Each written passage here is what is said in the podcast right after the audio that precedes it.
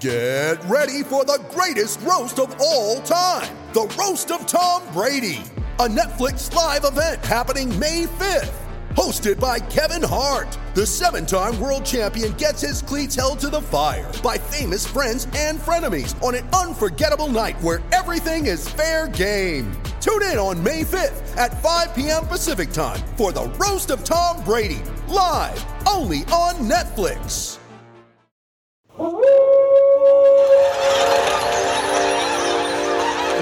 Team, assemble!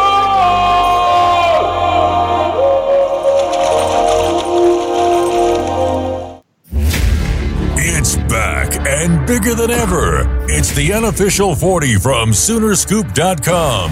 Presented by the Choctaw Casino and Resort in Durant. Now, here's the entire Sooner Scoop crew Carrie, Josh, Eddie, and Bob.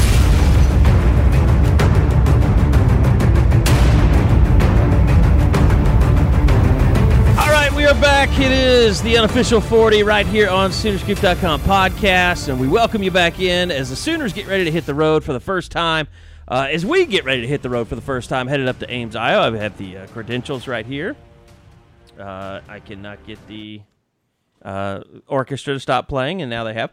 Uh, so, uh, yeah, we're headed, maybe headed on our way. I'm a little worried about the hurricane, boys. Why? Travel. Why? We don't have to go anywhere near the East coast. Yeah, but Coast. flights once they get you know backed up in one part of the country, they don't get back. it affects the other part of the country. No way. I refuse to believe that. If if we have any trouble, Will we be If we have any trouble abandoning with- ship and driving at some point? That's my concern. if we have any trouble with airlines this weekend, I will have a meltdown. Yeah, you've you've come close before. I would I- say I- in Atlanta over the summer, I was a little worried you were going to get thrown into jail. I almost said the B word. Almost said the B word. You were Should I very bring close. a bomb into this place?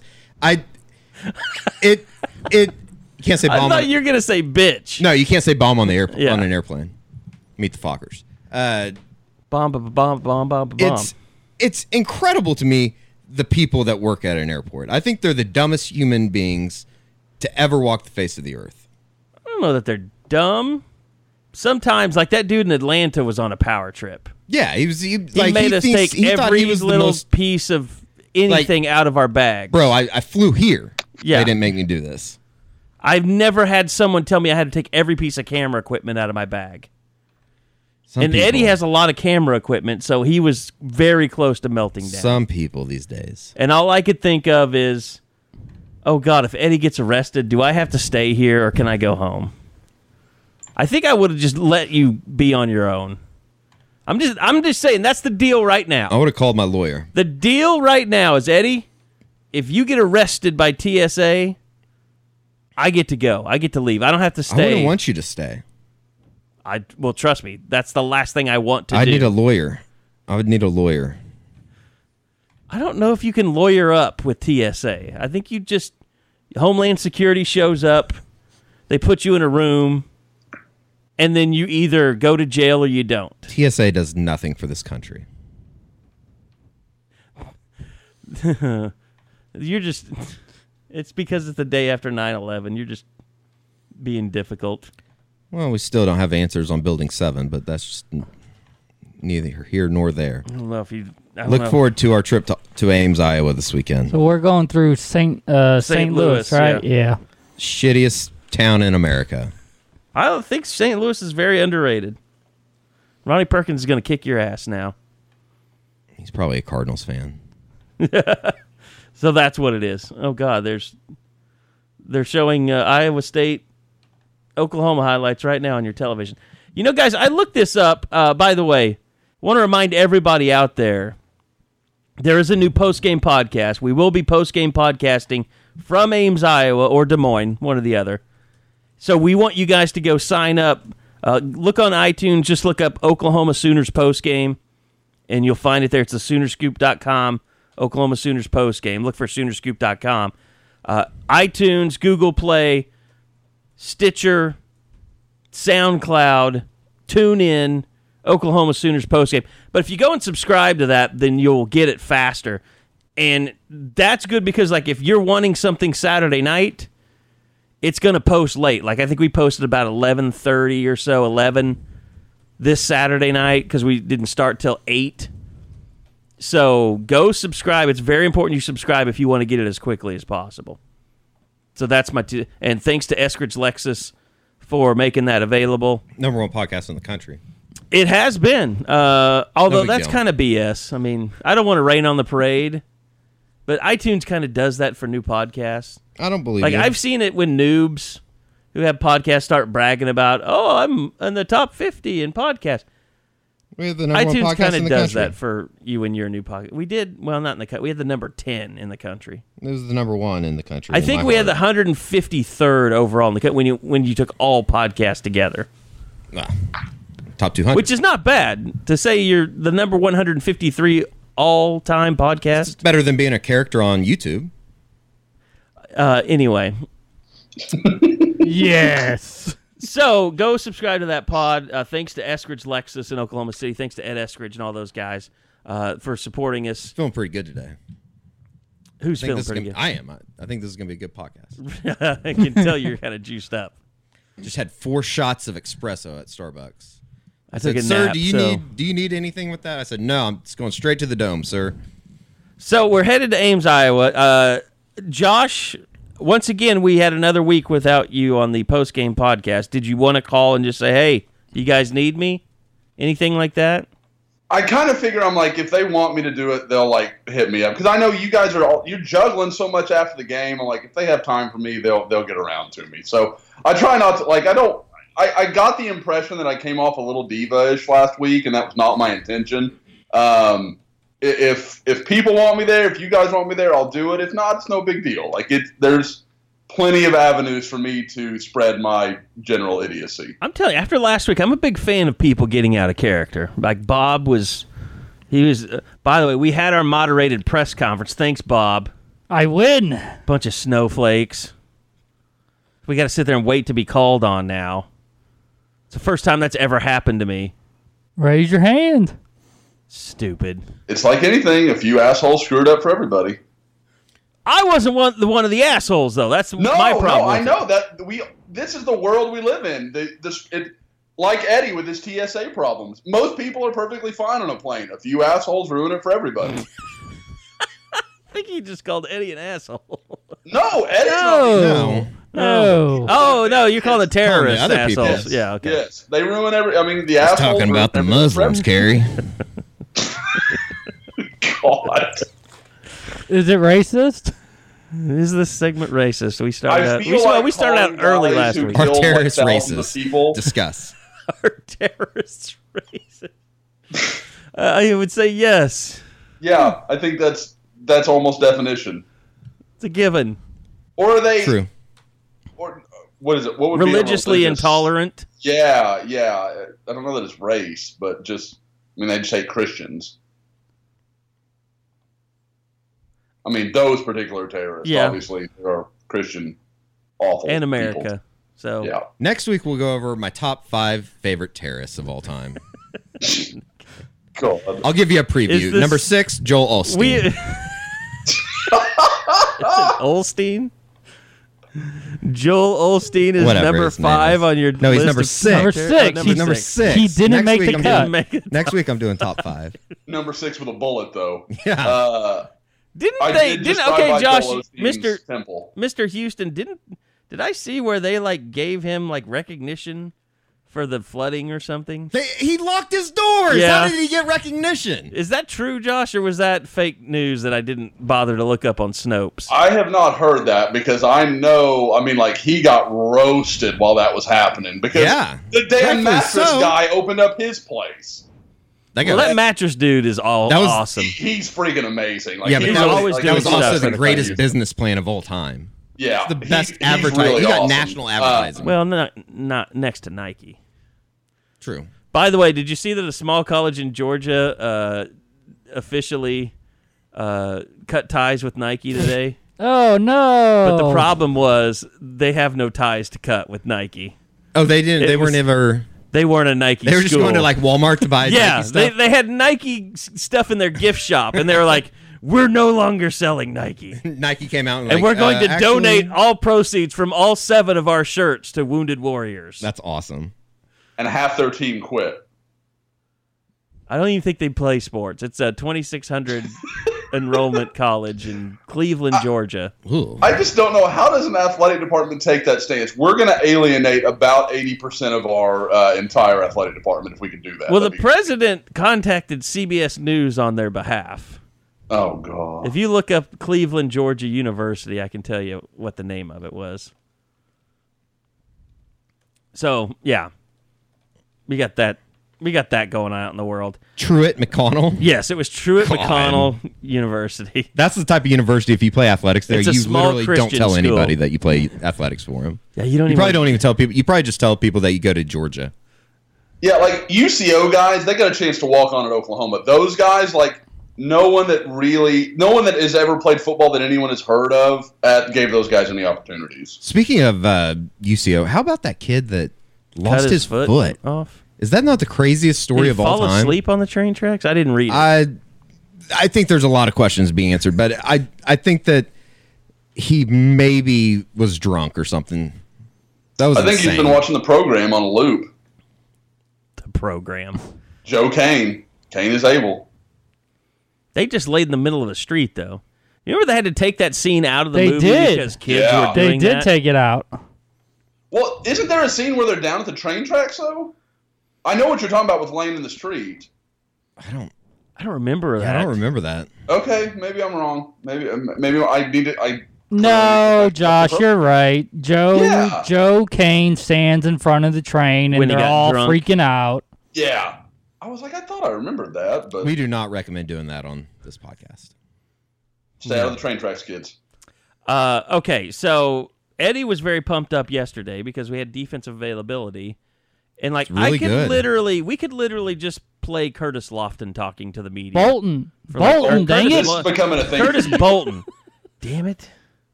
I like him that much. He's playing like Curtis Lo- Bo- uh, Lofton. Jesus. This has become the new Siebert Seibert. By the way, he was not Ray Guy punter of the week. Is it? I mean, was the Big Twelve just that bad this week? Because I didn't think Kyler Murray really. I don't. I didn't look at that performance and say, yeah, he'll be the Big Twelve Player of the week. The numbers when you look at it, not when you watch the game, but when you look at the numbers. That's Five. the most Big 12 thing of all time. Yeah. Let's just give it to the guy with the best best statistics He got from the, the, weekend. Walter Camp Award. It wasn't just the conference. The entire Yeah. nation just looked at the numbers. And Will said, Grier boom. played a bunch of rum dums from Youngstown State. who lost to Butler the, the week before. Youngstown Well, State guys, lost I to Butler Community Yes. College. No, they lost to Butler Oh, in in University. Indiana. I was like, that's didn't even weird know schedule. Butler had Bad a football, I team. didn't either. Well, I think they did Bo that because they're on the wanting to. seat. They're hoping to go Division One in football at some point. Do you guys take that as a positive that like Kyler Murray? I mean, like I think people have gone too far in the other direction, like he played poorly or something. I know that's not what you're saying, but I keep reading this stuff like, well, that's just crazy because he didn't do this, he didn't do that. He still played really well, but he did leave some stuff out there on the field. Like it to me, it's more like, wow, this could be really special because Oklahoma scored 49 points against a Power Five defense. Well, and you know what? didn't look that good. You know what it is. It's just that he is the his standard is Baker Mayfield.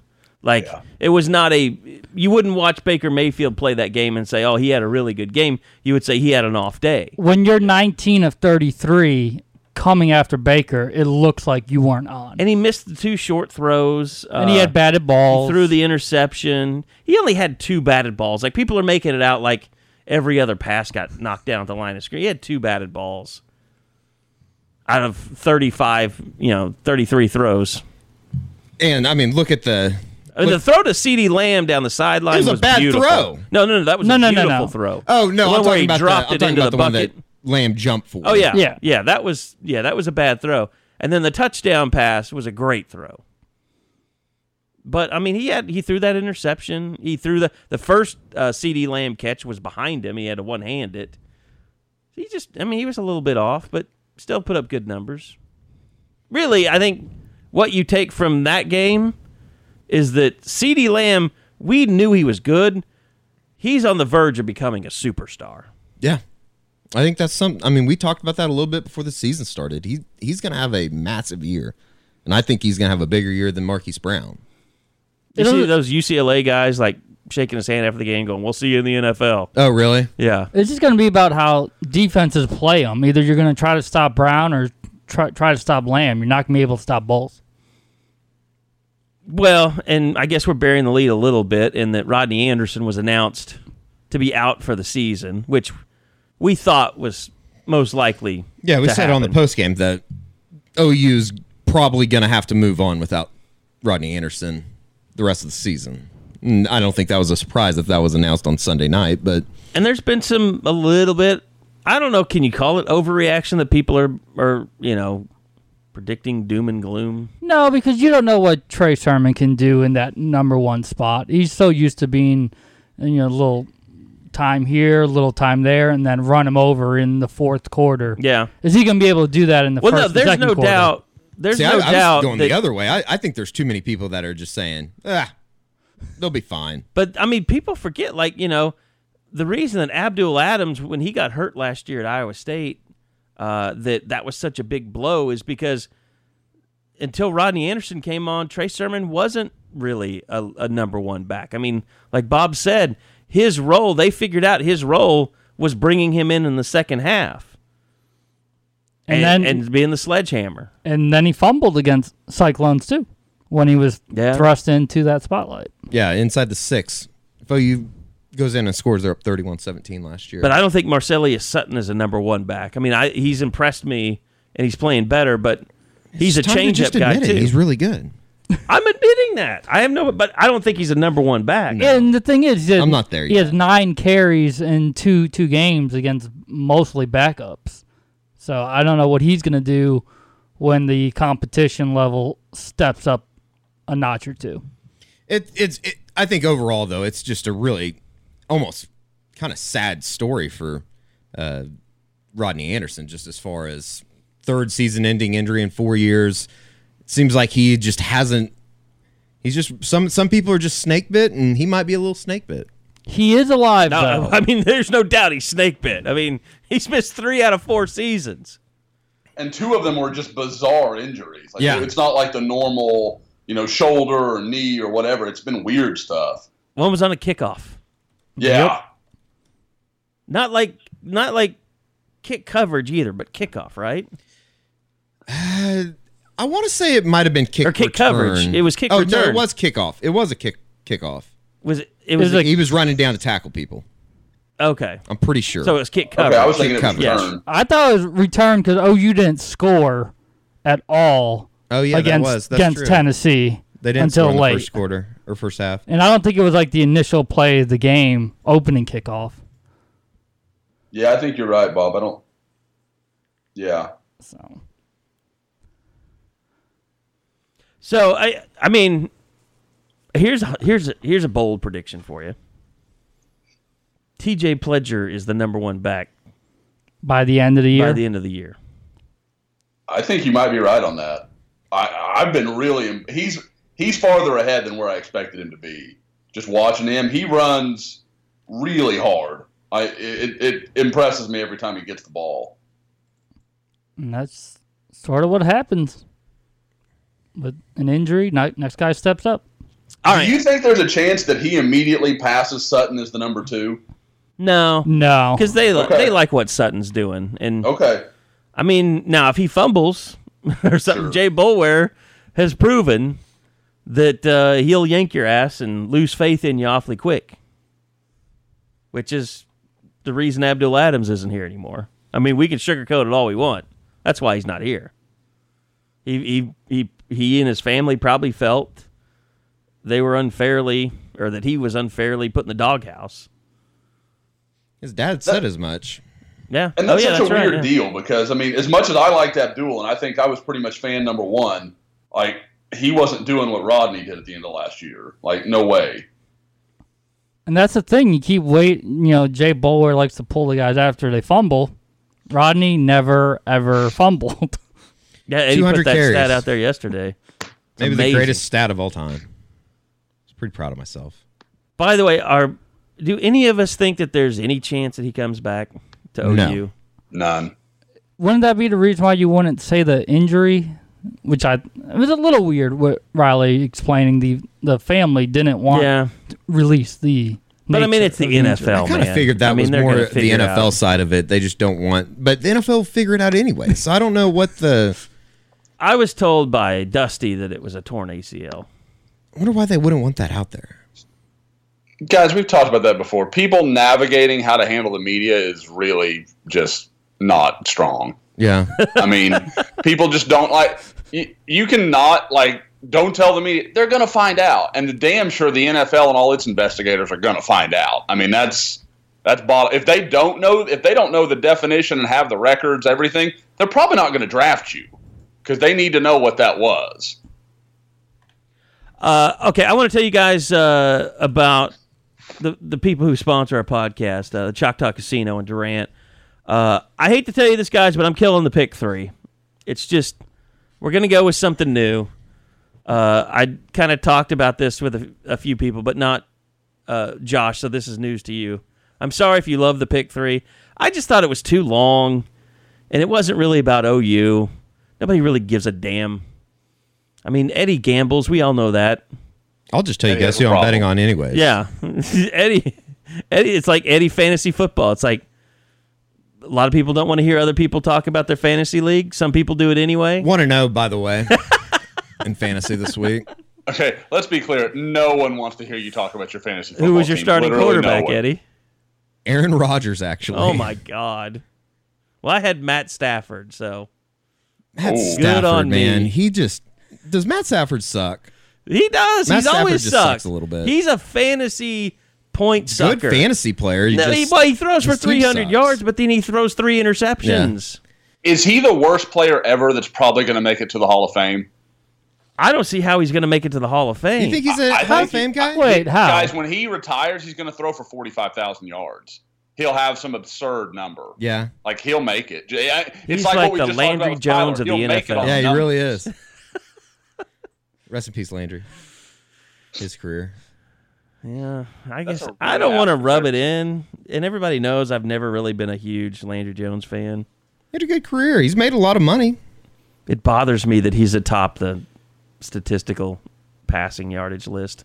And that he's never going to be topped because most quarterbacks won't stay four full full years if they're a starter as a true freshman. That's that a good usually, point. Usually means they're good enough to go. Yeah, I mean Landry was he was good enough to stay around for four years. You, you, Put that are- on a tombstone. Yeah, So- good enough to stay around. okay, we know I listen to this in review. Sometimes Tiffany listens with me. I'm guaranteeing you, if she hears this segment, she's going to scream at the radio. She effing hates Landry Jones. Like, I cannot convince her that he had a pulse in football. And I'm like, I'm one of the harshest Landry guys, and she turns me into a defender because her hatred is so strong. Hmm. What does she have against Christianity? That's not it at all. Still, I mean, the most. The, the, if I would have known that Landry Jones had as many tattoos as we found out about on Pro Day, it it, it might have changed my mind completely. And like super white. Like if trash he's like a bad boy? Well, just like you know, he had a lot of them. I think he's Landry's still got getting like them. biker tattoos. I think he's still getting tattoos. oh yeah, you That sounds like somebody that, that was chest like, one he's got? appalled Yeah. by Kevin Durant's tattoos. Well, like he tried to hide them forever. It's so weird. I feel like somewhere on his body is Chaz Michael Michelson's tattoo with the, the, The bear wolf. trying to crawl out of his back. You There's know, the like, wolf, I think isn't that's it? happening. Yeah, that'd be pretty good. Uh, anyway, I don't know how we got sidetracked like that. That was a rabbit hole. Uh, Matt Stafford led us to Landry Jones bitching. oh no, uh, you were talking about the pick three. You The killed pick, three, we're killing it. We're gonna 9-11, the pick three. what we're gonna do is we're gonna replace it. Uh, we're I gonna you like that, Josh.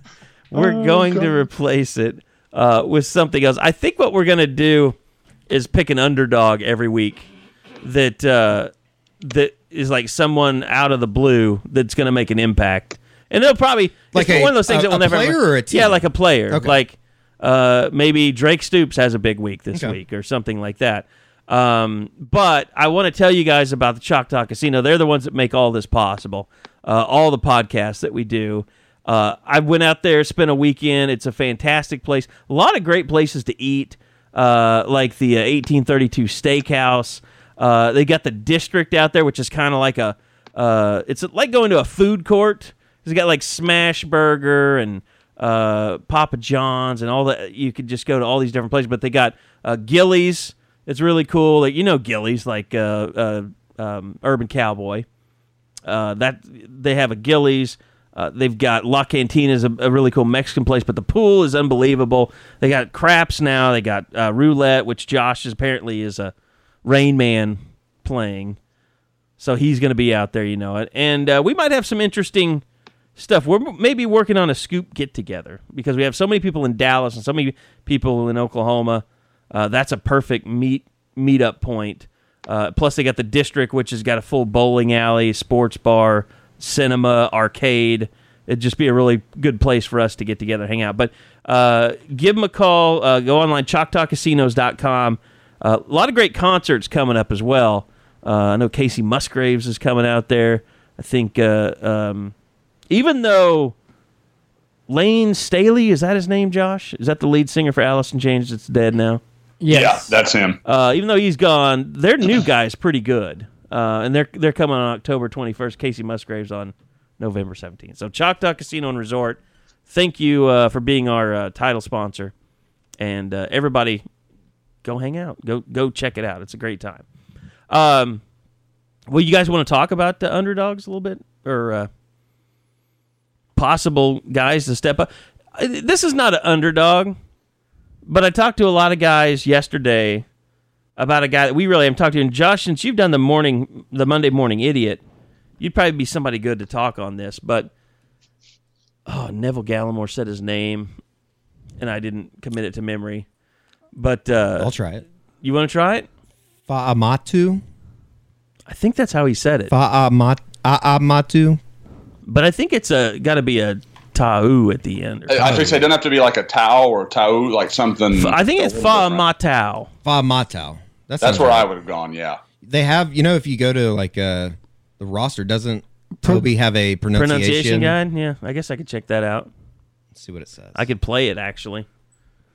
Uh, but anyway, I mean, Josh, he's a guy that really, to me, the first couple of games has gone underrated, uh, and and really becoming a big part of what they're doing on the defensive line. Oh, I agree completely. And I thought what was something I saw that was interesting involving him um, on one of uh, it was the UCLA play. I'm trying to remember. I think it was their second touchdown drive, and Oklahoma actually went with Gallimore and Fa'amatu like next to each other. They lined them up. They used them as a personnel group, which I I don't think I'd really seen them do before. Um, kind of down there, like I said, in the goal line close situation. It makes sense, but it was actually Gallimore created some initial pressure. It forced the running back left, and he ran right into Fa'amatu. So, I mean, it was really it, it worked for what they tried to do in that situation. Eventually, UCLA had to throw the outside, I think, to score on that drive, if I'm remembering my sequence right. But um, yeah, so I, I think he's been really good to me. You know, we talked about it last week when Riley and you know Mike Stoops had kind of made the comments that Oklahoma's interior defensive line didn't play as well as they needed it to against Florida Atlantic. I thought Gallimore was outstanding against UCLA. And Fa'amatu, they don't need him to be a superstar, but when he's giving Neville a rest, they just need him to be steady and solid. And I think through two games, he's absolutely been that. I don't think we have a, a Tyrod Taylor situation going here because they have a pronunciation guide. yeah, it's definitely weird how it's. They have it. If I'm reading this correctly, it's Famatau or O. Famatao. I think that's easier to say. I'm kind of for that. Famatao. Just say Dylan. Dylan F is I think what Mike Stoops calls him. And he has to play a much bigger role with Q Overton out at least two, three more weeks. Yeah, we didn't even really talk about that as much. Did we talk about that? I guess we talked about that a little bit on the post game podcast. Yeah, a little bit. It's kind of a weird situation though, just as far as having to have uh, what is it? Appendix Appendicitis. appendicitis, like one a.m. the night. Appendectomy. That's what. That's the word I was looking for. Sounds awful. I think Bob's familiar with that, isn't he? Or is that Pancreatitis. oh pancreatitis? That's different. That's one you really die from, isn't it? Yes. Actually, yes. Uh, so yeah, I mean, but one of the things I thought was interesting that I talked to uh, Curtis Bolton about yesterday is him talking about when they face teams this year, the defensive line is getting a two and three yard push up the field, which in turn makes it harder on the running backs because when they weren't doing that, the running backs could kind of see the holes develop a little bit better. They could it gave them more time to make decisions in the in the backfield. And he said now what's happening is they're getting two to three yards push on the defensive line, and it's allowing the defense to get to running backs faster. I'm nobody. I mean, Curtis Lofton is so good, or Curtis. Ah, damn it, Curtis Bolton is so good to talk to because like he doesn't care. He'll just explain stuff like the way that no one ever wants to really tell you. It's he's like the best. He's he's one of the best interviews, not just on the team, but since I've been doing this, Mm-hmm. he's probably one of the most fun guys we've ever talked to. Leader in the clubhouse, J.D. Runnels Media Award, no doubt about it. yeah. Uh, who was that? Uh, Eddie, did you tweet that out yesterday? Yeah, he's really good. Defensive, the defensive guys are really good. Just as a whole, it seems like like I don't know if it has anything to do with them playing better, but just talking to those guys, it's like maybe this is why they're a little bit better. It's like they can communicate better. They can. They're, maybe they're a little. I don't know about smarter is the right way to put it, but just it kind of all makes sense. I'll give you a little bit of Curtis Bolton from yesterday. Here you go. Got it. Is this a, a defense that is almost motivated by the success that you've had so far? Like you want to go out and do even better. You want to go out and get even more. Yeah, I think uh, I think a lot of people feel like that. I think um, you know we got a lot of young guys. We got a lot of guys that uh, that want to get after it, and uh, and a lot of you guys are starting to see it. A lot of I mean I know every year we say we're going to be this type of defense. We're going to be this type of defense, and but um, we want to show it this year. You know, uh, we, we we're tired of talking about it, and um, I think I think uh, we're seeing it year. Uh, I think we're seeing it uh, game in the first two games. I think uh, I think it's been pretty obvious that, that we're a different team this year, and and that uh, we got guys that, that, that, that are putting in the work in the off season that are that are that are busting their ass to these results didn't come overnight. They're not. It's not just a change of mentality. It's a change of it's it's the hard work. It's the dedication. It's it's all starting to come to the light, and it's it's just it's it's what we've been doing since January. You know, um, I think I think everybody's pretty locked in. He's also not afraid to drop a hell, a damn, an ass. That's why I think that's why I like him so much. He just kind of keeps it real. I bet Set he- balls to the wall the other day. Yeah, he did after the game. I bet. I bet Curtis Bolton's pretty woke. You think he believes in alien life and No, I bet he doesn't believe in any of that shit. that's being woke in yeah, your I world? bet he. I bet he thinks that NASA's a s- green screen in Hollywood. Start asking about this kind of stuff. Yeah. I'm sure he's going to get sick of answering all these questions about the defense. Look, if they go out and play well against Iowa State, Iowa, you know, they're no juggernaut, but they played well. Uh, their defensive line is really, they, I mean, their defensive line is good. I mean, it's always been good. How many games though you have to go through before you can say, okay, this defense is pretty good? Because I think the fir- like the first two two weeks, and even Mike Stoops said it on uh, Tuesday when we talked to him, was the fact that they have gone. They've played two teams that had quarterbacks that one was making both were making their first Yeah. road starts. I mean, one the other one was making his both were making their first career starts. Like they've. But there's then Chris Robinson some- goes and becomes a Conference USA Player of the Week. yeah, he did it against a bunch of pilots though. They were playing Air Force. Not all of them are pilots. Eh, most of them. Not everyone in the Air Force is a pilot. They'll have It's interest a in flying. branch of military. They have all kinds of you know jobs that you can hold in the Air Force. They even have aircraft carriers. I know. My cousin went to Air Force. That's why we're a Navy family. right, Josh? Oh, I drive around with a Navy uh, hat in my truck. So those of you Houston people that see a giant, as Kerry would call it, F nine fifty with a Navy hat, that might be me. Do you notice somebody got like mad on Twitter?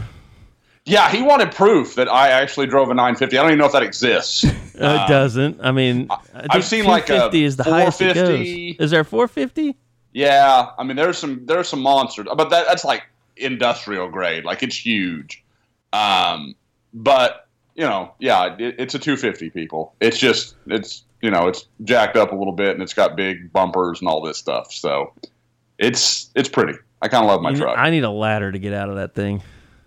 It's like it literally scares me. Like, I feel though- like I'm I'm standing on the ledge of the sixth floor, and I have to decide whether I want to kill myself or not. To the only the only parking garage it's ever fit in was at a high school, and that's at Episcopal High School. That still amazes me to this day because it fits nowhere like that, but it fit into there just fine. Um, I was there for that. Yes, you were. Yes, you were. so we talked to to Curtis Bolton a lot yesterday. We talked to Mike Stoops.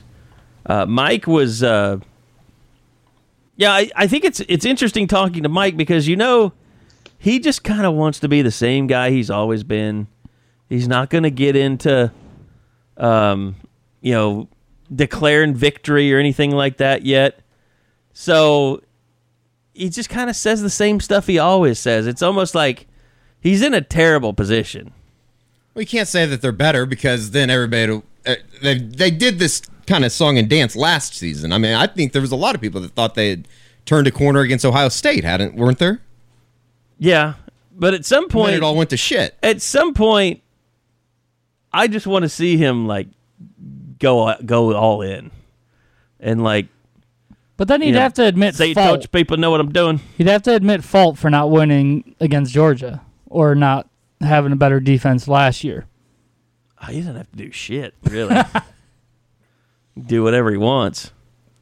I don't think he will, though.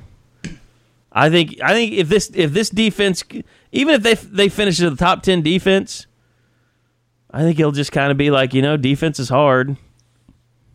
We had a good year. Top ten of what? Then Bob Diaco will come in and just give the double barrels to everybody. Top ten in the country? I just threw it out there. I'm not saying they're going to finish top ten in the country. I think if they finish top thirty, it's a successful year. I'd agree. Top thirty, they can they can go to the playoffs and play with anybody. Although this week's going to tell us a lot about how good the offenses really are in this conference. Oh, just as far as like other teams, Everybody, yeah. yeah. It's too Except bad for West West Virginia because they're not playing. yeah. It- I mean, I, I was I thought you meant it. I mean, West Virginia's good on offense. They are a Big really 12 good. offense. Yeah, I don't need sure. them to play NC State to convince me that they're good.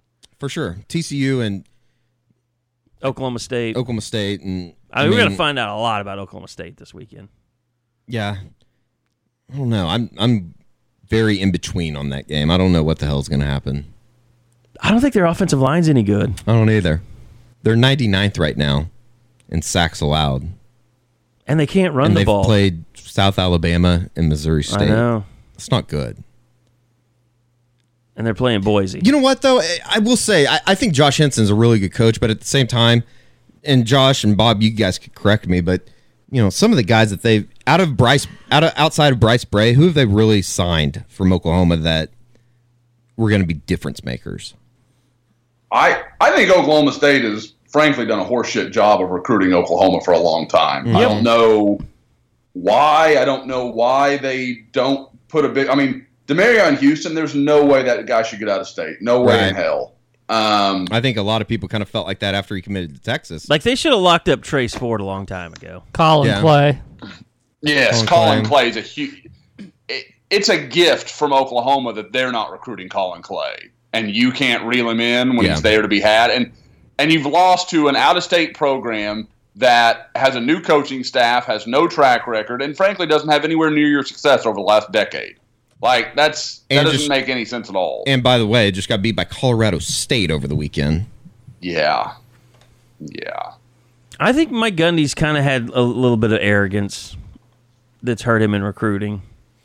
Yeah, I, I guess And that, that kind of he's goes back kind to what Boone said. You know, He's kind of a football guy.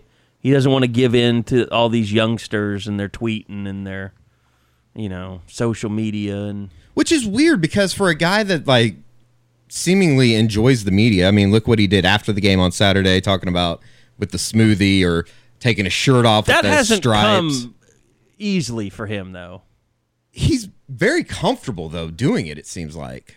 Bob got more comfortable with the media though, and he Yeah. he was never new Yeah, age. but you, you would have never seen Bob take his shirt off and and reveal like a referee striped jersey underneath. He I might mean, be doing that on the weekends behind the bar. We don't know. Yeah. Or be in a singlet for one of their, you know, yeah, like like Bob didn't do stuff. you would think that Mike Gundy would embrace the social media side of it more, but maybe that's just the country, for a lack of better terms, bumpkin in him.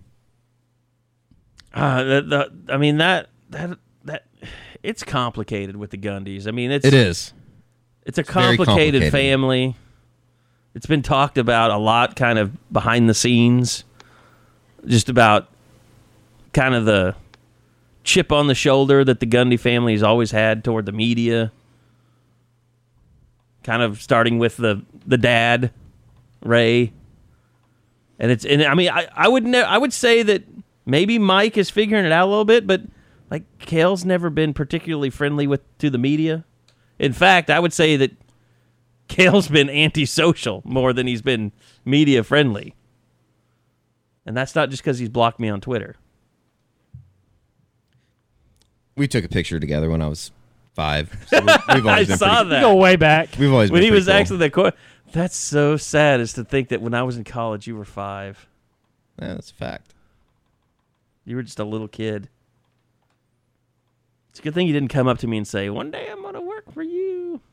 Would have been what a creepy little kid. I'm never hiring that kid.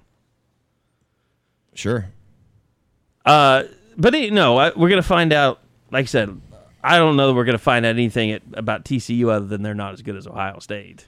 Yeah, Shawn Robinson's going to have to make a lot of plays with his arm. And after watching him last week, I don't know if that time has come yet in his third career start. But But I, I think cheer for we're gonna, TCU. I think we're going to find out a lot about OU this weekend because, guys, I think OU, based on what we've seen the first two weeks, based on the fact that Iowa State no longer has Allen Lazard, they no longer remember Joel Lanning. He ran nine offensive plays last year for them in that game. they all seem to be big plays, too. Weren't Well, they, yeah, like, they brought him in on, on, on short yardage, Yeah. and he picked up some huge plays for them.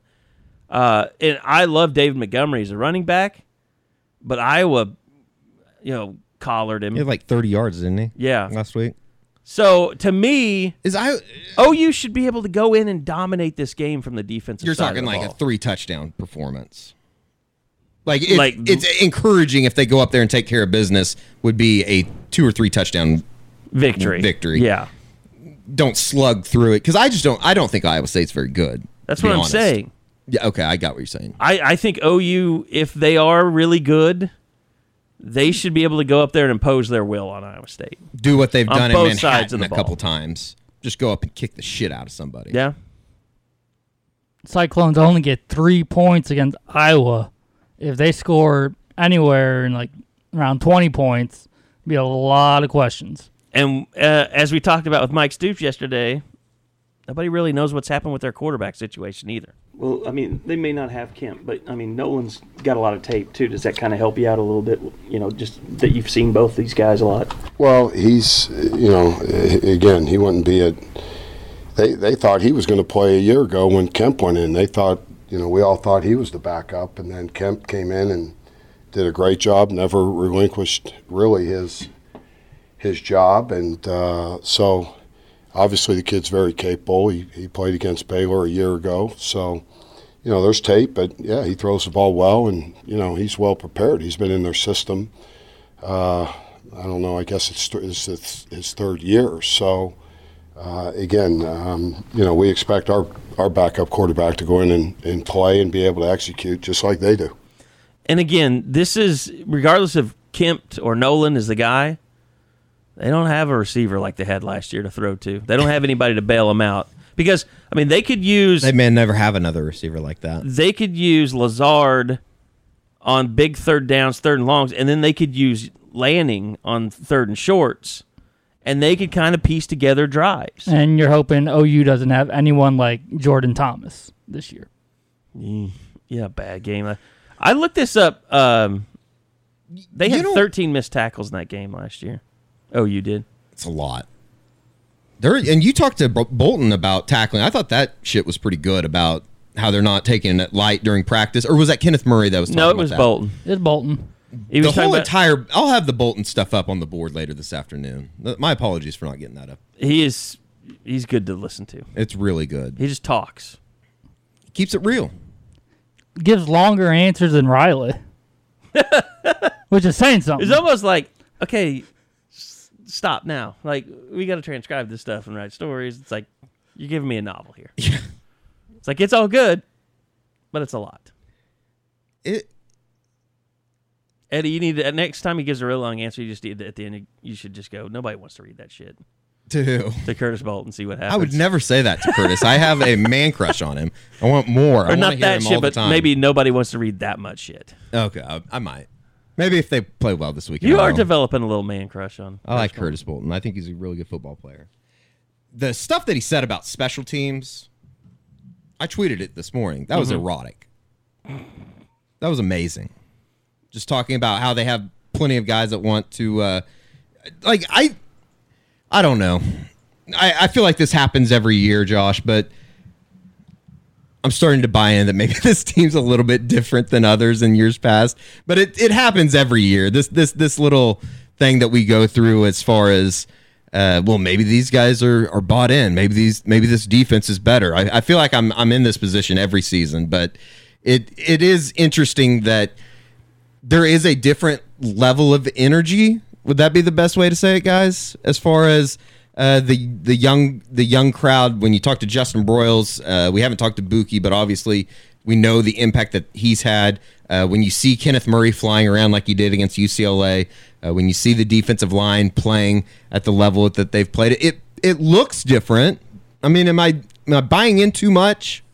First off, I've got your uh, staff on. your uh, your stuff from Curtis Bolton, your eroticism about uh, special teams. I'll play for you. Coaching staff. Um, I, I, a lot of people don't take a special team serious, and I, I don't understand. You see it every game. There's there's a there's a play or two or even three, especially in tight games. And say uh, it's a tight game, offense isn't getting started, and, and you have a punt return. It's it, from punt return for a touchdown. It's rare that that team loses. Or same thing with if if you block a punt. I, I I couldn't tell you the last time I seen a team block a punt and lose. So it's it's just the fact that our coaching staff has made it is very adamant about that. They're they're letting us know that this is important. And if you want to play on this team, you're going to bust your ass on special teams. Um, and if you're a guy, that's that's that's something that you should pride yourself on. It's not it's not just playing on offense and defense. If you're if you're a guy, you're if you're if you're that much of a competitor and it's real, you're you're you, you want to dominate on wherever you're at, whenever you're on the field, and that, that includes special teams. So, I I, I think it was just um, our coaching staff making more of an important show, just showing plays at games where special teams screwed us. Um, you know, it got us the, the block field goal got us last year in, in the Rose Bowl. It's just that's that things like that are such a main point, and it's so important for everybody else to buy in on it. I'm a, I'm I'm a little concerned. I'm gonna have to start checking to make sure you don't have a boner. I'm gonna start taking Viagra on Tuesday nights before defensive interviews. Please don't do that. Uh, if you are traveling to Ames uh, and you're thinking, oh, we're going to go up there and kind of like I did in college, like life is so different. I remember driving all night to go to Manhattan, Kansas with my best friend. We were in college. Uh, no tickets. We just wanted to go watch shitty OU play K State. I want to say, I don't even know who their quarterback was that day. Um, but no tickets in hand.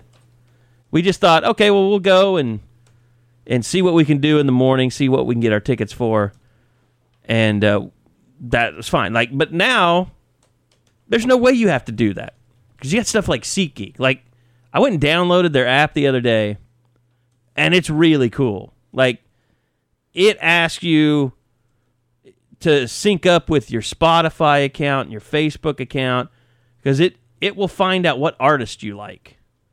So it will show you what concerts are coming to your area that you might be interested in, and it also finds out like the first thing it showed was Oklahoma Sooners versus Army.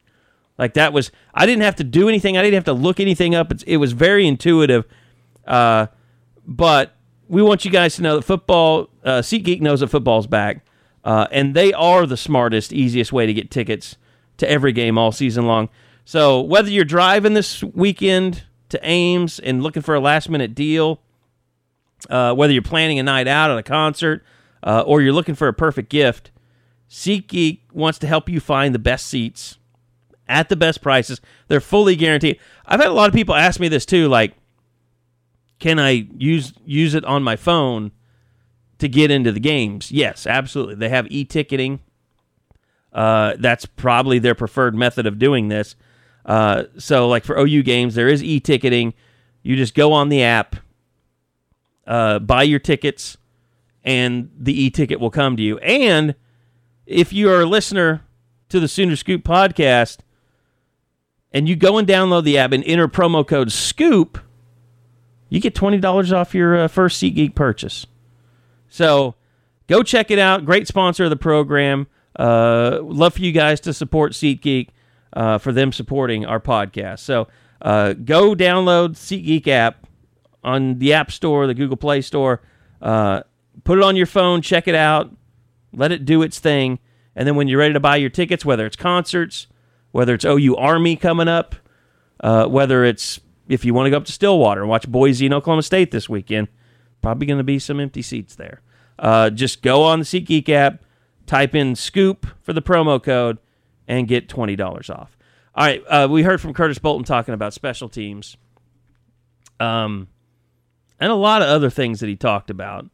But let's let's move back to the offense a little bit because we were talking about this earlier. Kyler Murray, he can play better than what he played on Saturday, and he was still Big 12 Player of the Week. Sure.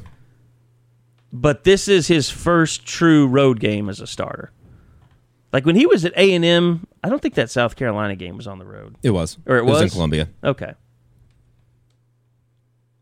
So I mean, I don't know. I remember Sam Bradford's first game in Ames. It was terrible. Yeah, they almost got beat. Wind was blowing really bad. He just had probably one of the worst days that he had at OU. We'll say the weather is supposed to be nice on Saturday, so I don't know. I don't think you're gonna have to worry about weather, but as long as we get there, we're getting there. Well, freaking you me may out not now. get there. You're freaking me out now. That Bob and I will or have a good chance of getting there. You, I'm not so sure. that'd be messed up if they were like, "No, sir, we heard we heard you on the podcast. You're a uh, TSA threat." A flight risk. Take them away. Now you're worried. I can tell. Shall I wear uh, shall I wear sheets to the uh, Okay. airport? I'm trying too hard now. Uh, no, but I mean, when you have a offensive line like Oklahoma has, I think that it makes everything a little bit They've easier. got to carry you. With that said, they didn't play very well on Saturday. Josh, They didn't run very well as Josh tries to unmute himself. I'll say that. Their run blocking wasn't good. Josh is still not there. He must have had a we ran him off. an emergency. Hello, hello. Uh, it's almost like the whole offense took a while to get back on track after Rodney went down. Yeah. I mean, they didn't score for a quarter and a half, almost four straight possessions, and then they found their groove again. So maybe that little hiccup will help. It was them. almost like they they were waiting for Rodney to kind of get them on track, and then when they lost him, it was like, oh, we've never done this with Trey Sermon before. Like, how do we get a running game going now? If if you look, I mean, Sermon isn't even one of the top four rushers. He uh, he just seemed like he couldn't find that gear that he usually finds against other teams, especially in the second half. So they went more with Sutton. They went more with with Pledger, and then worked out fine. I was trying to just come up with a. Here's uh, Trey Sermon talking a little bit about uh, the Iowa State game. Um, he just told us uh, we're. Um, I mean, of course, uh, we would love to have him, but we ha- always have to be ready. Uh, it's just the next man up. Everybody has to be ready to go in and play at a high level. I was talking to Marcelias, and he was saying that when he comes into the game after you've been in for a while, he notices people are kind of a little bit more hesitant, maybe because you're you're you're causing a little havoc in there. How much of that do you look as your job now? I mean, if you're the number one guy to have a, a change up that can come in there, and you guys really form kind of a dynamic together. Um, uh, I think it's uh, very important. Um, each one of us is different. So I mean, when we're going in there playing, uh, I guess uh, it would be kind of difficult for teams to adjust to each running back. So I mean. Uh, I think that's one of the best qualities that we have. That each one of us is unique, and uh, we play a little bit different. But I mean, our, our goal is to just play at a high level. Coach Riley probably told you when you were being recruited that, it, that he was going to get three, four running backs to play. Were there some schools that recruited you said you could be the featured back? And do you like this system compared to that? Um, I, I definitely love uh, the two back system because I mean it's kind of what I was used to in high school. Uh, I was um, I played with uh, another running back, and that's just kind of the 20 personnel. That was mainly our offense. All right, so uh, there's a little bit of Trey Sermon, and uh, I'll say this, guys. I I don't think you're going to go with T.J. Pledger as your number two guy, being that it's a road game. I think you want a guy in there like Marcelias Sutton, who's had some experience. I think it would take Sutton putting the ball on the ground for him to not be benched. I don't know but what his most carries in a game would be. He Could, is he? I I, could don't tell know you. that he's even in double digits. Ever. I would. I would be surprised. I I can't think of a, any game where he would have been that close. is really like his his uh usage almost trailed off completely by the end of last season. Oh, it wasn't even there the second half of the Yeah. year. But I mean, look, he looks like a different runner to me this year. I'm I'm curious to see. I think I can hear Josh in the background. Can you guys hear me? Yes, we are we have you back. What the hell was that? That was the weirdest deal. Like literally, I've been listening the whole time. Nothing changed for me. All of a sudden, I was just talking and you guys couldn't hear me. So I don't know what the hell happened. Most carries in a game for Marcelias Sutton is nine. Actually, in the opener of the 2017 season, he had uh, nine for Against 52. UTEP? Yep. I'm going to bet he doesn't top that this year. Nine? Yep. What? I'm telling you. Are you. you drunk? Nope. I'm I'm more in line with that. I mean, he's gonna get more than like the four or I bet, five. he, I bet he has more He's than the nine on backup Saturday. running back now. I bet he has more than nine on Saturday. All right, we'll see. So you're We'll see. saying you're saying that TJ Pledger's gonna Somebody give me some action. go that quickly I think to overtake him, Josh? I think I think they know. Like the situation what made sense with Sutton is three, Pledger is four. He was probably going to play at his four games and probably redshirt. But as it is, now they know they've got to play him, and he's he's a better, more talented back. I, I I don't know that he'll be the number two option this weekend or anything like that. But I think Sermon will get the boatload of the carries, and Sutton will get a. I mean, I'm I think Sutton will be a part of every game going forward. But has Sutton shown me anything that he needs ten carries a game? Hell no. I think Kyler's gonna be used a lot too. I I think that's. I, I think it really went overlooked. I don't know. I don't know how much you guys talked about it, but I think it went overlooked. I mean, he he led him in rushing. I think you guys are all 69 wrong. yards. I do too. I agree with you, Kerry. Because here's what here's my stance on the thing. Bill Bedenbaugh does Bill Bedenbaugh, which is he has an offensive line that goes out there and road grates, and he has running backs that they put behind him, and they're just going to keep putting running backs back there. I don't see them changing their plan to give Kyler Murray more carries. Kyler Murray is going to continue. If he's the leading rusher, it's because they're not running the ball very well. right. Like Lincoln Riley is not going to come up with some new game plan. He wants him back there as a quarterback. Your backup, your backup quarterback last week was a true freshman in Tanner Mordecai. Yeah. If Kyler Murray, if they start running him more in Ames, and- and he gets hurt all of a sudden, I think Austin Kendall is going to be available this weekend. But at the same time, I mean, I don't. Why? Why do you even put yourself in that situation? Yeah, I think Lincoln Riley and Bill Bedenbaugh have that the attitude of we're going to run the ball behind a really talented offensive line. If we can't do that, then we have real problems as an offense because that's what we do. Two things worth noting in that conversation. Sutton had five carries on Saturday. So Rodney Anderson didn't take that many away from him.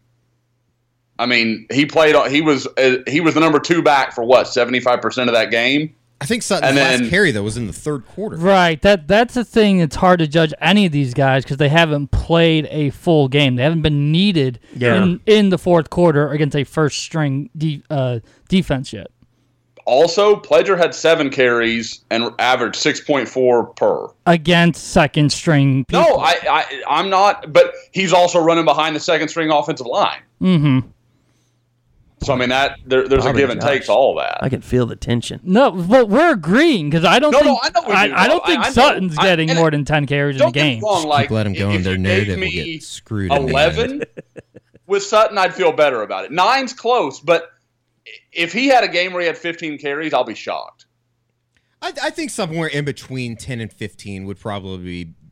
I, but I don't think anybody outside of Rodney Anderson on this team would be getting more than 15, if that makes sense. Yeah. At this point, I agree. Yeah. I mean, look at like Justice Hill. Like he's he's he had nine for by what, far the best- 32 against. Eh, it wasn't good. Like I wasn't- said, their offense. They can't But I run the mean, ball, I'm though. just saying. Look at Justice Hill last year. I mean, he'd get between 15 and 20 carries most games, and he was their best back. I mean, Yeah, it. I mean, it- running just- backs this day and age, they get between 15 and the very best get between 15 to 25 carries a game. How many times is Jonathan Taylor getting the ball a game? Just a guesstimate. Do you have any Oh, idea at off the top of your head? Yeah. I don't. I don't. I haven't even paid attention to their. I haven't looked at a single one of their box scores this year. I Just I I would think that he would be a guy that gets the ball the most out of anybody in the country. Just Or I mean, Bryce Love. Stanford. Stanford Yeah. is pretty good at feeding one. Bryce guy. Love. Yeah. Yeah. See his But he can't bullshit stay this healthy. weekend. Oh, poor guy is uh, on the DL again.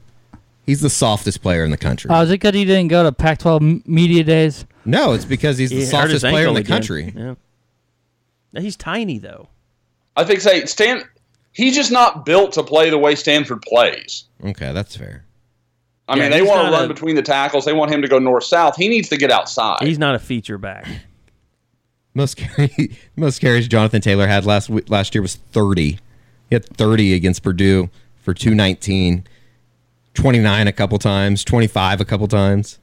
Workhorse. How do you guys think OU views Jonathan Taylor? Clearly, a guy they could have had if they wanted, and now he's a he's a Heisman contender. Would he be a Heisman contender with the OU offense though? I, it, it's a good question. I mean, if there's any offensive line that Oklahoma probably has to bow down to, it's Wisconsin. I mean, they're they're incredible up front this year. But it's just it's interesting that a guy in their own backyard. Does he catch the football? what's that? Does Jonathan Taylor catch the football? It's a good question. I don't know that I've seen. I mean, That it's much. it's one of those things. It's kind of like Rodney Anderson at Katy. Like I don't know that it's that he can't do it. That it's just he hasn't really been asked to do it. And that's what I'm alluding to more than the offensive line. Just I don't know if he gets the number of carries at OU, and I don't know if he would be exactly what the Sooners would would want. Jonathan Taylor had eight receptions last year. Yeah, he doesn't. He doesn't. That's awful. He would never make it at OU's offense. Well, again, though, I mean, you- you're talking about an offense that's not really what it's built on. So it doesn't mean he can't do it so much as they just don't. Yeah.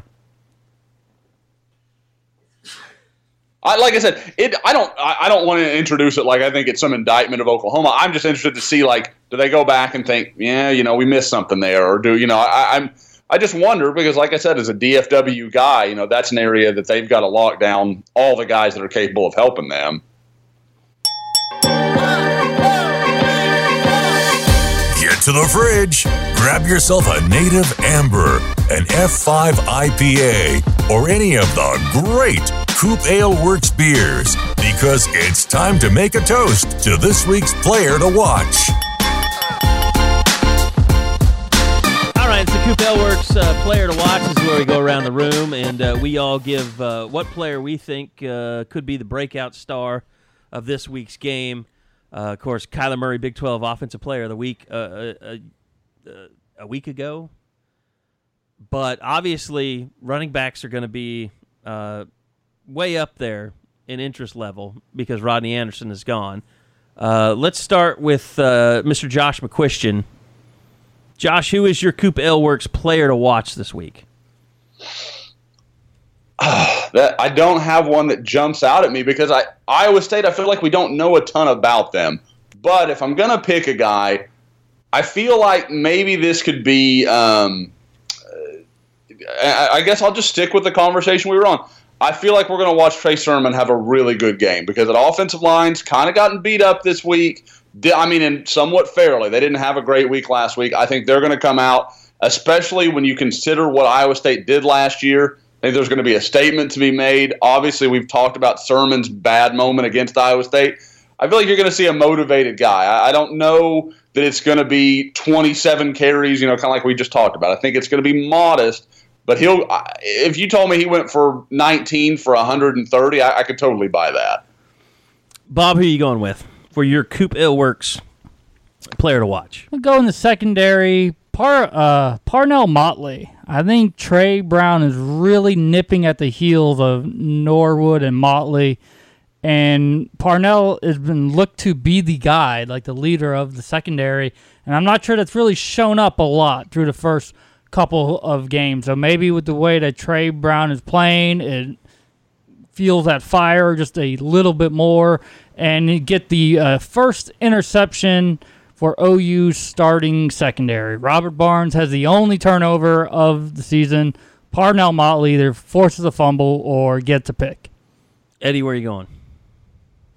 It's a tough one. I was gonna say I was on the my, on my way in. I was kind of thinking about taking Kyler Murray to make the argument that he could play much better, but I'm gonna go with. Uh, I think I'm gonna go with the secondary as well. I'm gonna go Bookie first career interception. Oh, you interception. stole mine. First career interception. You stole He'll- my He's gonna prediction, he's gonna step in in front of one, It's such a good pick and I could see him taking one back to the house. if OU shuts down or the as Darnell Mayberry said, the heezy. uh, that wasn't Darnell Mayberry. That Was was, it not? Brandon Chapman. Brandon- Brandon! Chapman. I just saw Brandon Chapman God at the liquor it. store the other day where I go and get Really? my Coop Ale Works. Yeah. Damn it! He lives a mile away from here. Uh, Let's go TP his house. and see, I thought it was that's a that's a brilliant pick. We're on the same wavelength today. I don't know what's feeling going on. good, on. feeling good. Let's play Uh, footsie. because I I think OU will really make it difficult for Iowa State to run the ball, uh, and because of that, they're going to have to throw some passes that maybe they don't want to throw. yeah, So I think it could be a big day for the OU second. He's been all over the field. I mean, I feel like it's close. It's really close. Last week he had the the uh, batted down uh, pass on the. Um, was he blitzing on that play or did he just read it? I, I couldn't tell. Uh, but uh, Bookie's due for a uh, a big game. Okay, well, I'm going to go in a different direction then. It's someone that's been mentioned. I'm going to say first career kickoff return for a touchdown for one Tre Brown. You got close this to us weekend. last week. Got really close. Who was the guy that chased him down? He was one of the. Obviously, one of the gunners. I think. I mean, And he it was- it definitely like had the guy. angle. He definitely had the angle. Yeah. But even with that, I was surprised. At first, I thought it was the kicker, but he shook the kicker at about the 45. Oh yeah, he's gonna be good at that. I mean, like that's the first time I've seen someone since Alex Ross and been like, "Oh, he's built for this." There were, there were. I mean, it, maybe it was because he took the first one back, but when every time that that he was back there to uh, return a kick, it was like It was close. He, could, he could break. He was picking the one- right creases. Yeah, he was one tackle. I mean, uh, one move away from breaking it open. Yeah, he had two returns, 86, 35. I mean, it's, it's you have a good idea that he knows exactly what he needs to do once he gets back there. Master. I I just pulled it up. It was the Metters kid who caught him. That's really Oh, good yeah. for UCLA. He's a nice player. Uh, he had a terrible game though. He had. If you go and look, we haven't talked about this. We've got a partnership now with Pro Football Focus, uh, and we're going to start having a lot more. I've kind of been spending this whole week trying to figure out things to do and uh, come up with some some things to feature, and it's really cool because like it allows us to look at uh, every defender, who he defended, how he did against those defenders, uh, and then you can look at a defender and, and it'll show you how they how that person did against every receiver on the other team.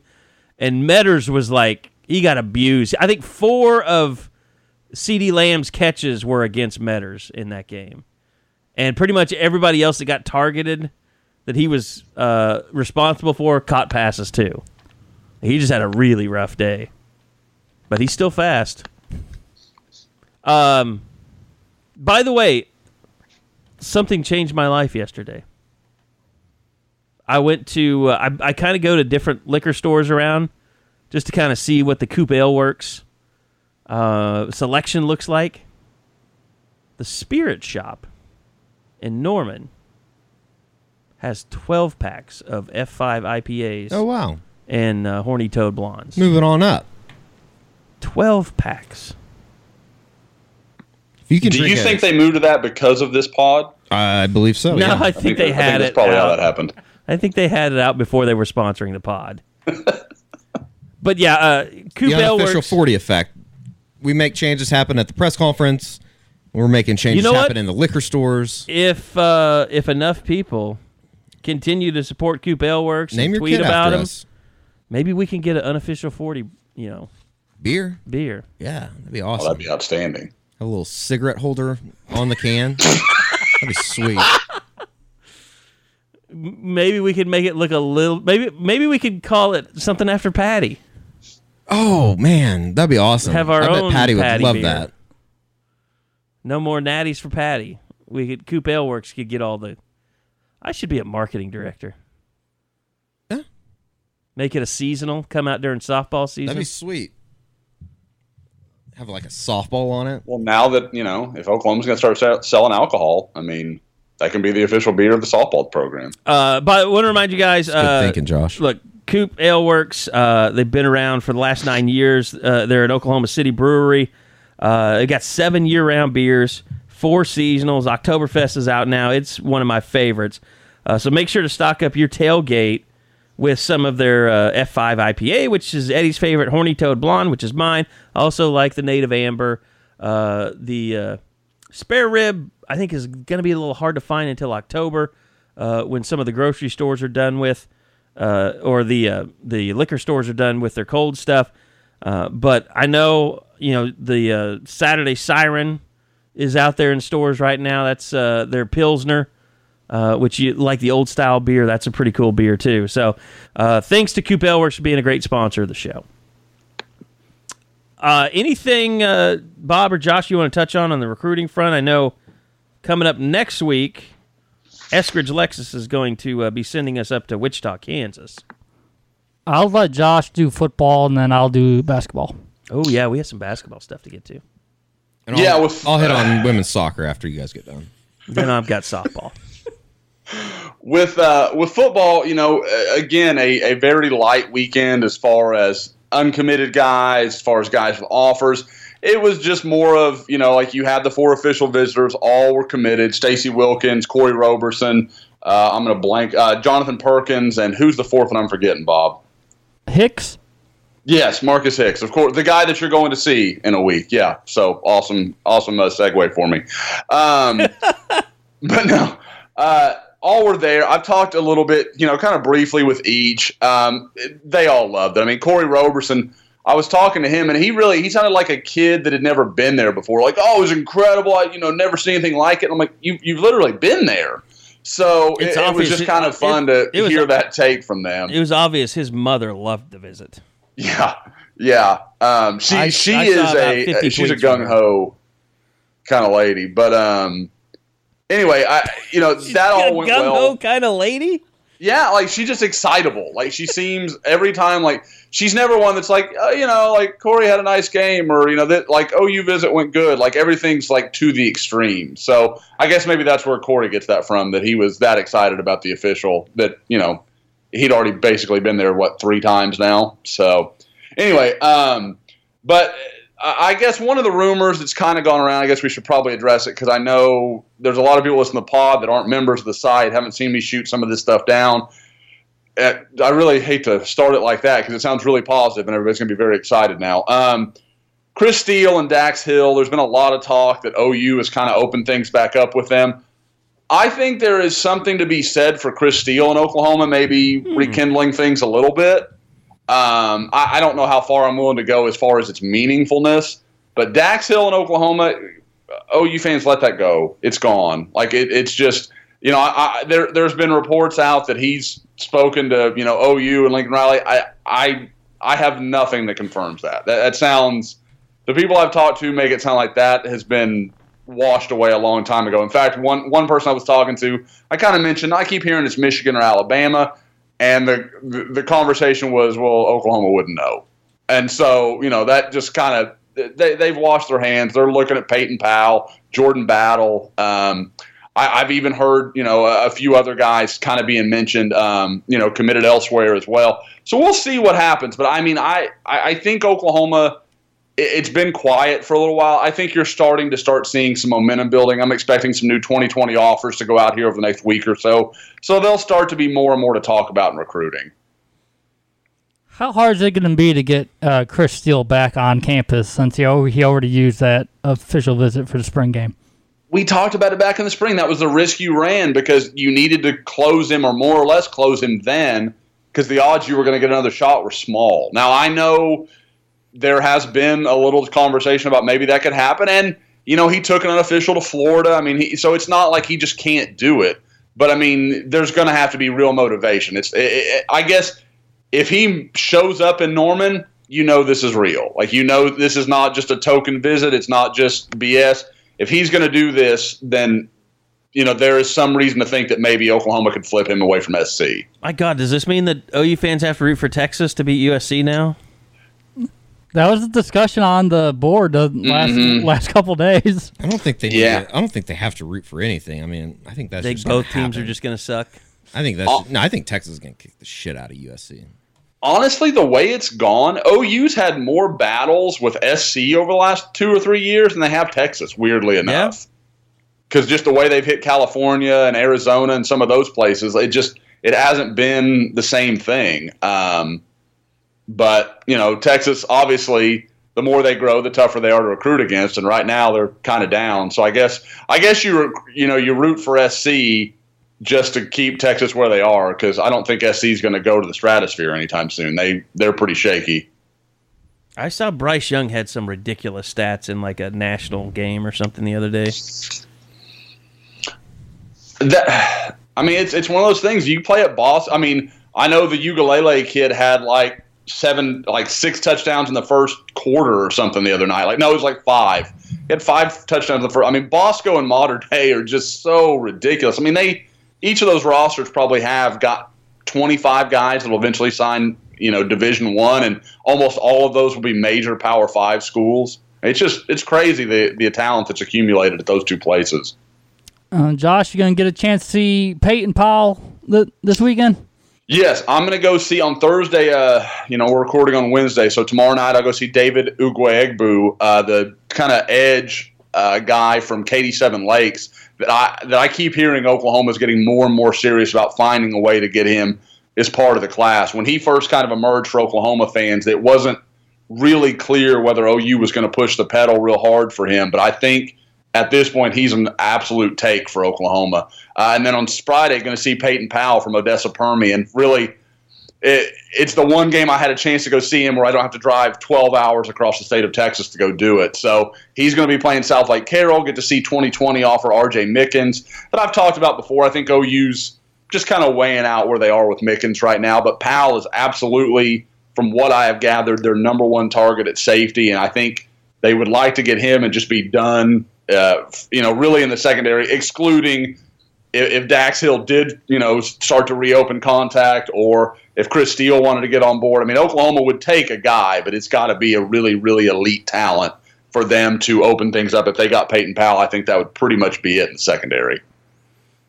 All right, uh, Bob. uh, A lot of activity going on in basketball right now. Uh, what's the latest there? Had a couple official visits last weekend with Jalen Graham. De'Vion Harmon was back for the third straight weekend. And they had a 2020 unofficial from Eddie Lampkin, Devontae's brother. Seems almost like a lock for OU Wow. at this point. So that's I remember him tweeting about his brother every once in a while. so that that tells you no ill will toward Lampkin for OU or OU toward the Lampkin family because it seems like he's Yeah, being Lon Kruger's thank you for not going psycho on him. And then uh, this week, despite the fact that OU football is on the road, basketball bringing in three uh, three more names: Tyson Etienne, Khalid uh, Thomas, and Terry Armstrong. And I would wager to say, next time we record this next Wednesday, Sooners will have at least one more commit, maybe two. It is about time for those dominoes start falling. A lot of in-home visits over the weekend and throughout this week. And Lon Kruger, Chris Crutchfield, Carlin Hartman, they are ready to make their move. they better damn well recruit with those facilities. That Yeah. Blake Griffin thing is ridiculous. Jordan Brand. It is still. I, I just have a hard time getting used to seeing a, a basketball player on the football uniforms. I mean, I know what it is. I'm not mad at it. It's just, it's the University of Oklahoma. Aren't you supposed And to they've look got up a at the sky and, basketball when you're doing this and yell? Just raise a fist. Yeah. Rawr, rawr, rawr, rawr. I think it looks pretty good. It does, but it's just. It's like the you know the whole CeeDee Lamb thing. They're trying to turn that into the Jumpman logo. Oh yeah. Like it's because you Front want to page see of a the OU football Daily player. was pretty awesome. They did a Yeah, really they did good a job great with that. job. If you capture that photo, I mean, that's something you can keep with you for a long time. Can you in this day and age? Everybody just steals it. Yeah, you Hell never know yeah, who but you have it. the original. It's not like that Stoops photo of him jumping over the line when Billy Sims was playing and Iowa came here. Like that thing was under lock. Oh and key. yeah. you couldn't just Color steal correcting a bunch of video and throwing it up on Twitter or something. That. These Got shots today. Uh, Just facts. hold on, we got to mark stuff. Okay. Um, Iowa State coming up this weekend. We are heading up there Friday evening. Hopefully, pray to God we make it. Long layover, Saint St. Louis. Yeah, thanks Southwest. Uh, How long? Like three three and a half hours or so. Ooh, I'm gonna get drunk. Layovers go pretty quick, especially long ones. Iowa State's kind of antisocial. They just our credentials just say Sooner Scoop on them. It's like I, I've said it before. It's like going to a glorified high school stadium. I like Jack Trice Stadium. No, I think it's a great stadium. It's just like And their fans as far as nuts. like as far as getting. Oh, I know they're nuts. They've sent us emails before. I, I wanted to try and find that. I couldn't ever find the email though. My I. That's been so long ago. what year was that? That's what I was trying to figure out. Well, you look for it. I if you're looking for it, I'll tell the story. But this lady sent Carrie and Josh an email. Found out that we were your bosses. Yeah, they found out that uh, they were my bosses and sent an email saying that I ruined her game day experience for blocking the view of the Pom Squad. Which my reply was, "Listen here, bitch." No, we wouldn't let him reply. You I just were, couldn't we weren't going to let you make it worse. Couldn't remember what it was under. It was a good time, though. I'll find it if I if I find it. I'll I'll put it on the board. I'm pretty sure you sent it to my the account that I'm looking in right now. You you remember the year? That's what I'm trying to remember. I think it was. Well, it would have had to have been an even year, right? Yes. I think it would have been probably 2012 or 2014. 2012 sounds right, though.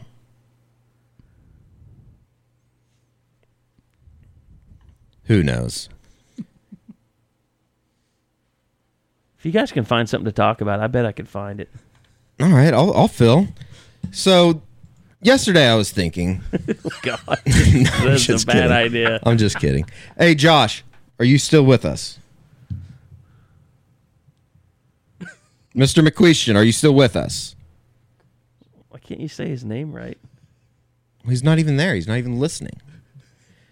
Wanted to he ask him. checked out once he got the recruiting segment. He was like, F this. Finally. Yeah, I wanted to ask him about Trejan Bridges game the other weekend, but maybe not. Maybe not. I found an email about the Rivals Radio campus report. Wow, that's that's way back. That's way back in the folder. I think it was me telling Bob, I, we can fill this Eddie time though with you. actual information. Uh, it was something that we talked about this morning, just as far as the chemistry deal on the defensive side of the ball. Do you think those were shots at Stephen Parker and Jordan Thomas? Maybe not Stephen Parker, but definite shot at Jordan Thomas. I thought. Yeah, for sure. You know, I'm, Jordan Thomas and Parker came in together, so you almost wonder if they just kind of had the same mentality the entire way. Like, even though Steven didn't seem like a knucklehead the entire time, you don't know how much work he really put in compared to what Jordan Thomas was was giving out and how much different these guys' mindsets are because of what they saw before them the last couple years. They realize that doesn't work. I mean, they, we don't watch enough film. Why the heck do we not do that? We don't communicate as well as we need to. Why are we not doing that? And it just seems like the younger guys are taking real ownership. It's like, wait a minute, we are the guys that can change this, so let's start doing that now. Yeah, and I, I think that that can only mean good things for the defense moving forward. Just as far as it seems like they have some guys that maybe get it a little bit more than the last few seasons, if if that's the nicest way to put it. I I just think that uh, it does feel like there's a different vibe, and that's something that we you know kind of hit on at the beginning of this podcast was the fact that uh, you know there's there's a lot of reasons to be optimistic. At the same time, realizing that the offenses that they played probably aren't, you know, I, worth a damn. I think would probably be the best way to put it. Well, that's going to be the issue. I mean, Kenneth Murray, Justin Broiles, Kurt Bolton, they're all saying the right things, exactly the way you want them to be said. But what's going to happen when adversity hits them? How, Yeah. how are they going to bounce back? Do they start pointing fingers and saying, well, this guy's not doing his job? I'm doing just fine. It's that guy that can't get it all together. Or do they come together found it. as a group and figure it out? What year? What year was it? 2014. That's a blowout year, too. So great. Hold on. I gotta I Victoria. find it. I gotta see if I can find it. Victoria from I wanna- Minneapolis, Minnesota. What was the name of the email? Sooner Scoop Photographers. What was the date exactly? November 2nd, 2014. 11 2. Can I put this on s- um, social media? No. Can I put it on the board? Uh, no. Why? Oh. I don't want that. This is uh, no, Victoria's probably dead. No. Let's be honest. No, She's probably dead. it's not happening. My name is Victoria. I'm a proud Iowa State alum and Will you Cyclone forward it to me real quick? I have attended ISU football games for almost 30 years now and have had the privilege of watching Oklahoma Sooners play on several occasions. They're a talented group of men with a legacy to be respected. I wish I could say the same about the Scoops reporters that covered the game. Our seats are in section four. We have fun watching the teams working in the end zone, as well as watching the ISU Spirit squads work all the games long to spur on the Cyclone team and fans with their energy and support. God, I love this so much. Yesterday, at the end of the opening ceremony, the end zone was lined with photographers, as is the case every week. Once the Spirit squads come, they, including the Fox and ESPN TV crews, move to the, co- the corners and the sidelines, all except the two reporters from your agency. The girls were forced to alter their formations and or limit their dance routines because of your reporters. That was disheartening enough. You're reading this like you're Butters from South But Park. the utter dis- but the yeah. utter disrespect for the girls was disgusting. During most of the second half, the photographer in the photos below stood and oh yeah, they she sent pictures. Below stood in front of our pic, our spirit squad texting. he wasn't even holding his camera. Had it opened once or twice. Maybe I would not have noticed, but when I hear the people in the stands around me commenting on it, it is so blatantly obvious and rude. Does your photographer realize that these Spirit Squad dancers provide or practice 10 to 14 hours per week? They perfect over 35 sideline routines, in addition to their pregame, quarter, halftime, and competition routines. They appear at football and basketball games, pep fests and dance competitions, and even events across the state and country. Their season runs year round. When they are not practicing or performing at games or hooking up with all the players, Stop it. it they are running that. clinics, attending camps, and shopping for dildos, All right. developing future Spirit Squad dancers. All of this is in addition to their classes and homework. While they are not the football team, they are an important part of the football experience for us fans. To see them disrespected the way that your photographer did was frustrating and frankly sad. At the end of the game, I had to go down and find out who these men were. The photographer in the gray sweatshirt proudly told me he worked for you at Soonerscoop.com. Proudly told me. He even spelled it for me. So I guess he does possess some courtesy. I sincerely hope you will speak to your photographers about courtesy, British as this has respect, gone along. and common sense while having the privilege of being on the collegiate sidelines. They put a stain on the sleeve of the outstanding Oklahoma Sooners and your website. See photos and video below. Oh, it's been stained for a while, lady. Sincerely, Victoria, Minneapolis, Minnesota, Iowa State alumni and fan.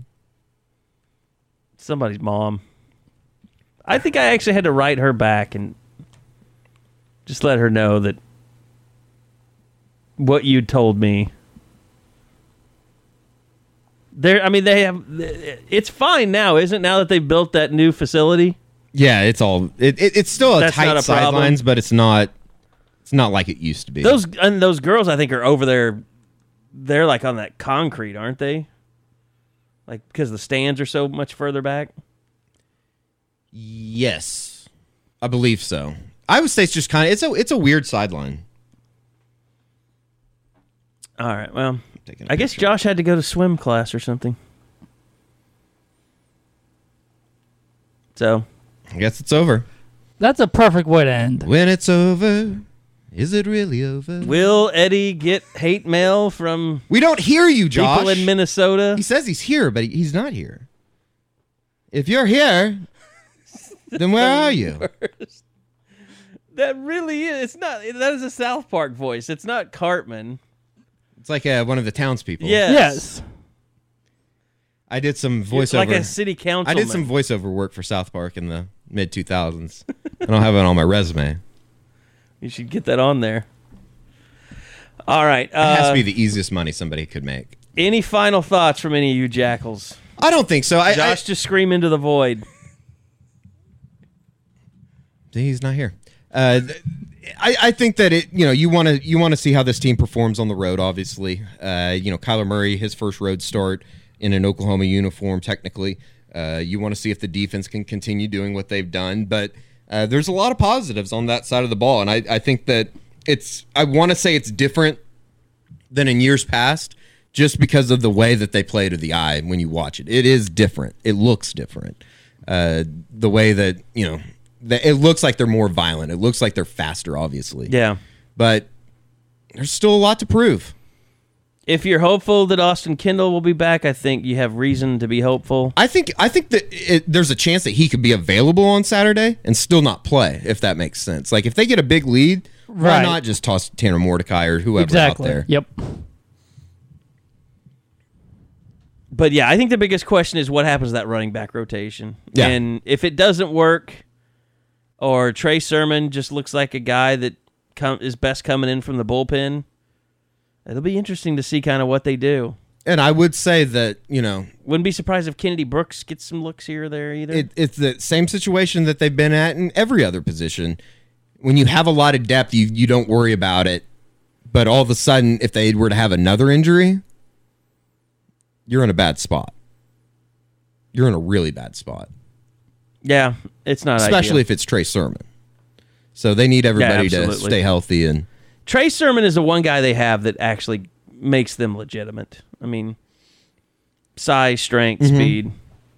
I mean, that 17 yard touchdown run he had against FAU was impressive. It was a great run, but it, it, it seemed like he he made the decision to get north south quicker, and I think that's what got him in trouble last week against UCLA. He danced a little too much in the hole, and if you can just uh, get north south, he's going to be fine. He's big enough that he can break any tackle. I think he led the country in broken tackles last year. I also think it'll be interesting, like you said, uh, between Marquise Brown, CeeDee Lamb, see which one kind of takes over this game. Are they both uh, able to do some things? How does Iowa State kind of approach that? Um, And if they do, does Grant Calcaterra show up? Yeah, I mean, like he's got to at some point get involved, and it's not because, uh, you know, Grant Calcaterra is not getting the ball because Kyler Murray's not throwing the ball over the middle of the field. He's actually impressed me with his ability to make throws over the middle of the field. I mean, the touchdown to Lee Morris, that was right down the middle of the field, so he can. He's not having any issues completing passes down the seam to Grant Calcaterra if he wants to. I think it'll come. It's kind of like the CeeDee Lamb thing a week ago. Eventually, it's going to come. They're going to have to go use different. Uh, I stopped throwing to AD Miller so much and get to Calcaterra. in a way, it seems like they've been pretty vanilla through two games as well. They haven't really done a whole lot of They haven't been tested a whole lot. yeah. So I, it, it'll come. Everybody wants to see it the first And will week, and Iowa then if State- they used it the first week, they'd say, "Well, why'd they use it against them?" Iowa State will play the umbrella. If I have to, if I have to listen to any more umbrella questions, I might snap. Yeah, you would have thought that they would have been able to run the ball better. They ran that damn umbrella defense against everybody that year, and no one else was like it wasn't the magical defense. Like they ran that crap against OSU too, and they shredded them. Yeah, it'll. Oh, come. you just had a bad day that day. It was a very bad day. And like we said at the beginning of the podcast, if OU scores to go up 31 17, they don't lose that game. By the way, uh, did you notice like when OU released their video, uh, like their their s- number eight in the series or whatever?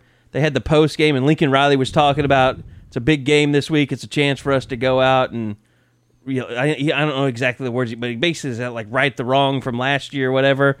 When the whole time in the media's been like, oh, if we if we need that for motivation, we're a bunch of idiots. What? Yeah. Did you see that? Well, I, I understand. I must have missed it. I understand what you're. sa- I haven't watched that Like, video. And he just goes, "What?" Like I, crazy. I haven't watched that video, but yeah, when he talked post game Saturday, he was saying that can't be your only motivation. Yeah, Or in you're the in locker real room- trouble. In the locker room, he was like, Oh. big game this week. You know, coming up, got a chance to go right or wrong from last year." You Probably know? didn't know that OU was going to blast, put it out on blast. Well, when you're doing that much video, you're bound to contradict yourself at some point. yeah, point. maybe he just doesn't And care. remember, lad, they lost Adams, Lamb, Stephen Parker, all in the first half of that game. I forgot they lost Stephen Parker. Yeah. Never watched film anyway, so it doesn't matter. All right, uh, that's gonna do it. Thanks to Josh, who is still on the line but is still screaming in, in the void. Uh, Bob, uh, you have one. La- you want to take one last shot at Josh before you get out of here? Not this week. I'll save it for later. Uh, he, well, he's wearing a Cubs hat, so you know he's kind of arrogant right now. Uh, Eddie, thank you very much. Thank you, Bob. Thank you, Josh. Even though you can't say anything to us, I'll pass along. Uh, I'll pass along Josh's DM. you, Bob, was the uh, he did say that. was the direct quote. That's what we do. here. We got out of this pod without mentioning Jason Kersey this week for some reason. Well, you just did.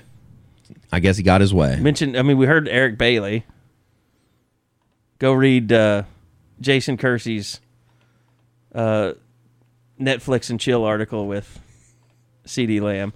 All right, that's gonna do it. Uh, we'll see you guys back here next week for the unofficial forty. But don't forget the uh, Eskridge Lexus uh, post game show from Ames, Iowa. We're gonna bust our asses and give you a podcast while we're on the road this year. Uh, thanks to Eskridge Lexus, our official travel partner. So go to iTunes, Google Play Store, uh, wherever you need to go, Stitcher, uh, and subscribe to that podcast, the Oklahoma Sooners post game from Soonerscoop.com.